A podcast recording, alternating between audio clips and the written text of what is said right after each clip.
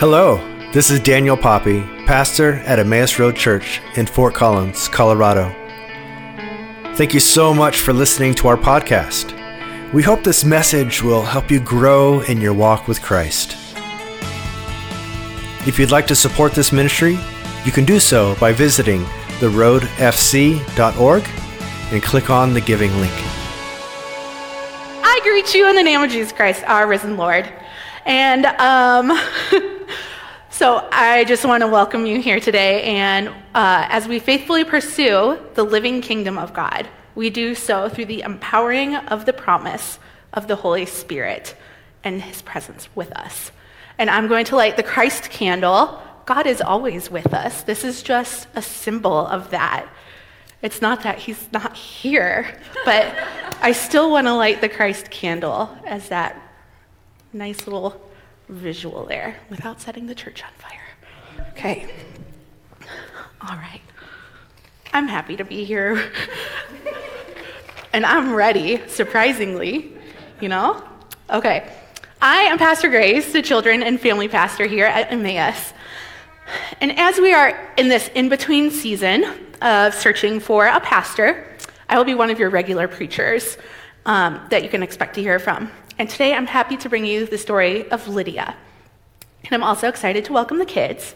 And as Daniel mentioned, we have some focus bags in the foyer. Um, those are for ages three and up because of the little fidget toys in there. Um, and then, if you think it's helpful to have some space to wiggle, we have that wiggle corner back there for you. Um, today is the sixth Sunday of Eastertide. So, happy Easter. Have you been celebrating or taking note of the Easter season this year beyond the usual Easter Sunday activities? Maybe yesterday you went down to Denver to sled. Um, I don't know. But um, maybe today we can plant and replant our plants that we planted too soon um, as a way to celebrate new life. To celebrate Easter is to celebrate God's love we celebrate that God's love was displayed through the death and resurrection of Jesus. Jesus defeated death and rose to life and is making all things new, mending what is broken, liberating the oppressed, freeing captives, healing the sick, comforting those who mourn, welcoming the outcast and righting the wrongs, and restoring all things. Psalm 67 reads May God be gracious to us and bless us, and make his face to shine upon us, that your way may be known upon, upon earth, your saving power among all nations. Let the peoples praise you, O God. Let all the peoples praise you. Let the nations be glad and sing for joy, for you judge the peoples with equity and guide the nations upon the earth. Let the peoples praise you, O God. Let all the peoples praise you. The earth has yielded its increase. God, our God, has blessed us. May God continue to bless us. Let all the ends of the earth revere him. This is our lectionary psalm for the week, and it excitingly calls for all nations, all people, to all ends of the earth to praise and celebrate God. And as we celebrate Easter and God's redemptive work, let's remember that this is for everyone it is for all people. It crosses borders and oceans and other barriers we use to exclude and to define who's in and who is out. This Easter, we remember and celebrate that God's love is for all people. And this leads me to our story today. Maybe while I'm talking about it, you'll realize a few ways this story highlights God's love extending beyond what has been imagined or believe.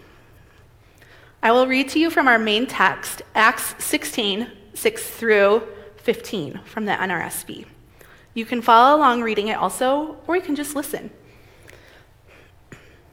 They went through the region of Phrygia and Galatia, having been forbidden by the Holy Spirit to speak the word in Asia.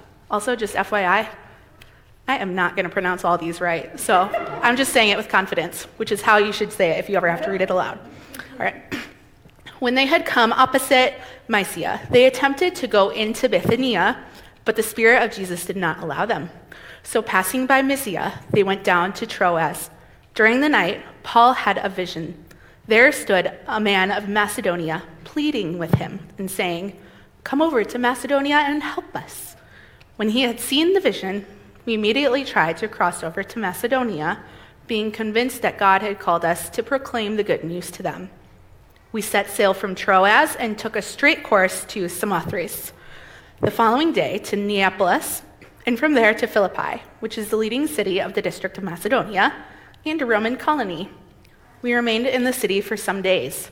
On the Sabbath, we went outside the gate by the river, where we supposed there was a place of prayer, and we sat down and spoke to the women who had gathered there.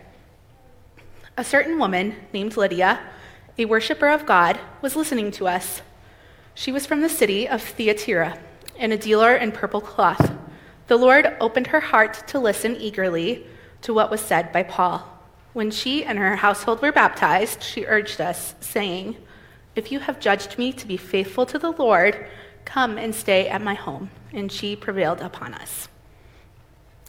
So, Paul, Timothy, and Silas were together on their way to somewhere for their missionary journey and to do the work of God in the world. It seems they didn't exactly know where they were going, which reminds me of Abraham in the Old Testament, who left everything behind to follow his, this God that he just met to go to a place God would take him. There's a lot of trust there. Um, and is anyone else stressed out by this lack of not knowing? I was a little. Before kids, Jason and I went on a big hiking trip um, to some national parks in Arizona and Utah. And um, I made this really crazy itinerary and um, had like campsite information and reservations and hike informations. And I even um, had like MapQuest printed directions in case we lost service so we wouldn't like run out of gas and get bit by rattlesnakes and stuff. Um, so I had like a lot, it was amazing. We did get lost once, but we, we did not get bit by a rattlesnake or, or anything crazy like that. But I like to plan, is what I'm trying to get at. Um, and it kind of, like, comparatively speaking, they were not very specific with what was happening. But maybe that's a little unfair. Um, just because they didn't have an intense itinerary, partially insane, um, I'm sure they knew the places they'd be passing through and where would be nearby. And maybe they were just more willing. Um, to have their plans change as the day went on and weeks went on. A flexible outline instead of a demanding itinerary, right? So on this journey, Paul and his companions were forbidden by the Spirit to go to Asia. And when they arrived to northwest Turkey and decided to go to Bithynia, they then realized the Spirit of Jesus didn't let them. I wonder if you have ever sensed God speaking to you. Sometimes it can be a gut feeling, or maybe a vision or a dream um, that spoke to you about something important, or something that just keeps coming up over and over in your day to day life with a relevance that you can't ignore. No one's really sure what led them to believe they shouldn't go to those places. Maybe there were just unavoidable obstacles um, or an inward prompting. What we do know is that they were being sensitive to God's leading. They were being sensitive to the Holy Spirit and intentional with how they were joining God's work. Soon they found themselves in Troas, which was a port for vessels going from Asia to Macedonia. This time, we have a description of how the Holy Spirit was leading them through the vision, the night vision, which I think reminds me of the baby spy cameras we have to like see what our kids are up to um, with the night vision setting where it's just like a gray scale and then their eyes are just like totally black and it's really creepy. So i just kind of like see that guy but instead of a weird looking baby it's a guy from macedonia urging them to come help them. So that's kind of how i how i picture that. Now you do too lucky you um, so they, this vision altered their course um, they went on to Macedonia because they understood this to be God, where God was leading them. They crossed the sea to get there, to this new place where God's love was not stopped by water or borders or race. Paul and his companions were ready to join God's work in Macedonia. And apparently, Luke, the author of Acts, joined them as we notice a shift in using the word we to describe the group. It feels a little awkward to read through it and then change to we. So Luke joins them somehow. I don't know. Um, so, Macedonia is in northern Greece, and Philippi was a city in eastern Macedonia. It was a Roman colony, heavily populated with Romans, and it ran on Roman principles and Roman law. The gold mines and fertile region in this area made this area prosper even more than the capital of Macedonia. I think it's important. Oh, I just missed a page. Sorry. Okay. And here's a little bit of history for you. After the death of Julius Caesar, the Battle of Philippi took place there, and Caesar's uh, assassins were defeated. And the Roman veterans settled there um, in Philippi, and um, so it became a Roman colony. And the city received this Italian word, ius Italicum. I'm just going to pretend that's how you say it, uh, which made it legally Italy. So when you were there, you were legally in Italy, even though it was not Italy. Um, but this is a very high honor to have, and uh, it basically made it a tiny Rome with some perks that other colonies did not have. And in Roman places like this one, uh, small foreign cults were not usually allowed to worship within the city walls. It would only take like 10 Jewish men to make a synagogue, which was apparently not possible here in Philippi. And it is assumed because of these things that there was not a huge involvement in Judaism at Philippi, since it was being practiced outside of the city. Now, Paul would always begin a ministry in a new location at the synagogue to the Jewish people, but there wasn't one here. So, after a few days in Philippi, on the Sabbath, he went out to the river to this place of prayer he had apparently heard about and is here on the outskirts of town in this place of prayer where we meet our character, Lydia, the dealer of purple cloth from Thyatira. Interestingly, Thyatira was in a region called Lydia. The people of that area were known for their production and use of purple dye. Now, I grew up in a small town in Illinois, and I was with the same kids all my years of school, from like preschool to high school. Some I graduated college with too, right next to them. Um, and throughout all this, these years, there was a, another kid at school, and his last name was Grace. And so my name, first name is Grace. And always, always, always, always, someone would say, Hey, Grace, if you married Josh, your name would be Grace Grace. And I should have responded, No, actually, he'd be Josh Mantarian, which sounds way cooler, but I was too annoyed to think clearly, you know?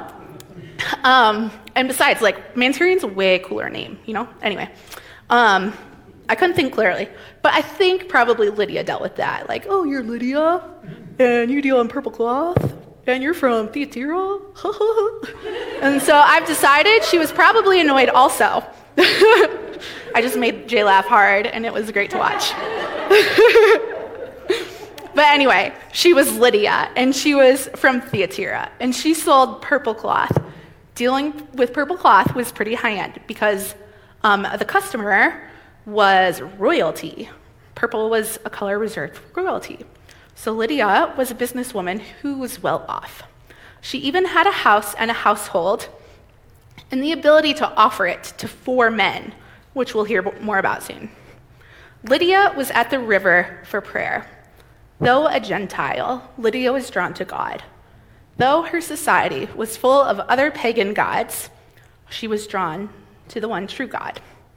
Though she was wealthy and had a significant social status, and probably everything she could ever need, she was drawn to God. Lydia hungered for God. And though Judaism was not common at all, she found it meaningful for her, and she became a devoted worshiper. God was already working in Lydia before Paul and his companions arrived to Philippi. I think it's important to realize that and remind ourselves of that. That we are called to take God's love to the ends of the earth, it doesn't mean we're taking God there for the first time, or that the people are strangers to God or God's love. Those places and people are not devoid of God. God is already at work, and we join that work. We are partners in that work. Luke describes Lydia's conversion and her sensitivity to the Spirit as the Lord opening her heart. When Paul came to her group to tell them about Christ, she was ready to hear it and quickly decisive about it.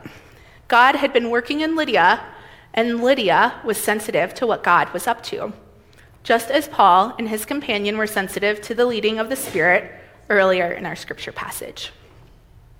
Lydia and her household were all baptized. This would include any servants or children she had. Scholars don't think she had a living husband, or they think she could have been single. They don't really know for sure what household meant, but she did have a household, and they were all baptized. As a proof of her conversion, Lydia invited Paul and his companions to come stay at her home.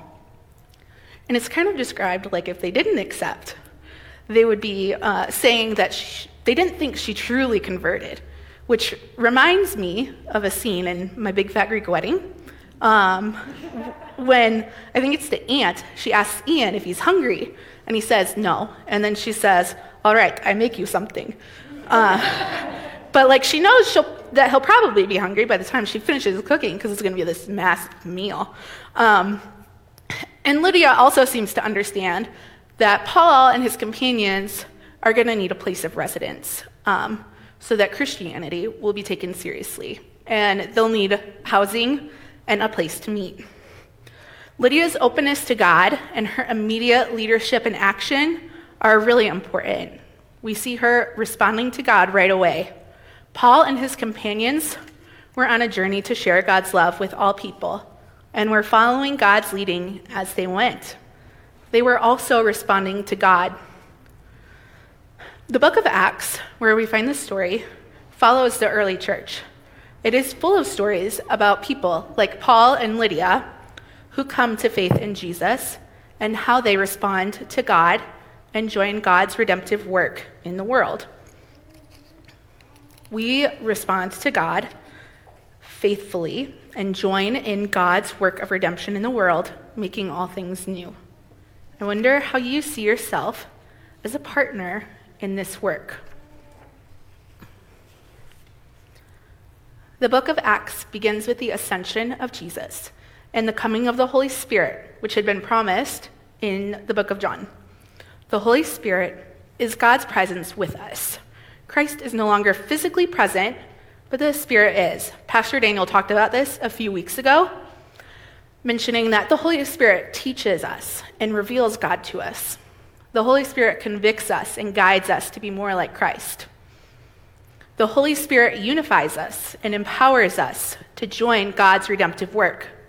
Through the Holy Spirit, we become flesh and, the flesh and blood presence of Jesus in the world. Now, as we celebrate Easter, that God is making all things new, let's remember this is not an exclusive redemption because God's love is for everyone. It crosses, crosses borders and bodies of water, cultural bar- barriers, even including a Gentile woman in Macedonia. Just like Paul and his companions were sensitive to the leading of the Spirit, and Lydia was seeking and willing to respond to the Spirit, we can also be sensitive to the Spirit too. How can you be sensitive to the Spirit and what it is doing? Can you open your hearts to how the Spirit is moving in and around us? How do you see yourself joining God's work of redemption in the world? As you take notice of the work of God around you and within you, also resolve to respond and join God's redemptive work. Be attentive to the Holy Spirit and commit to living out the love of God, which is for everyone. Carry the good news of God's love with you into the world.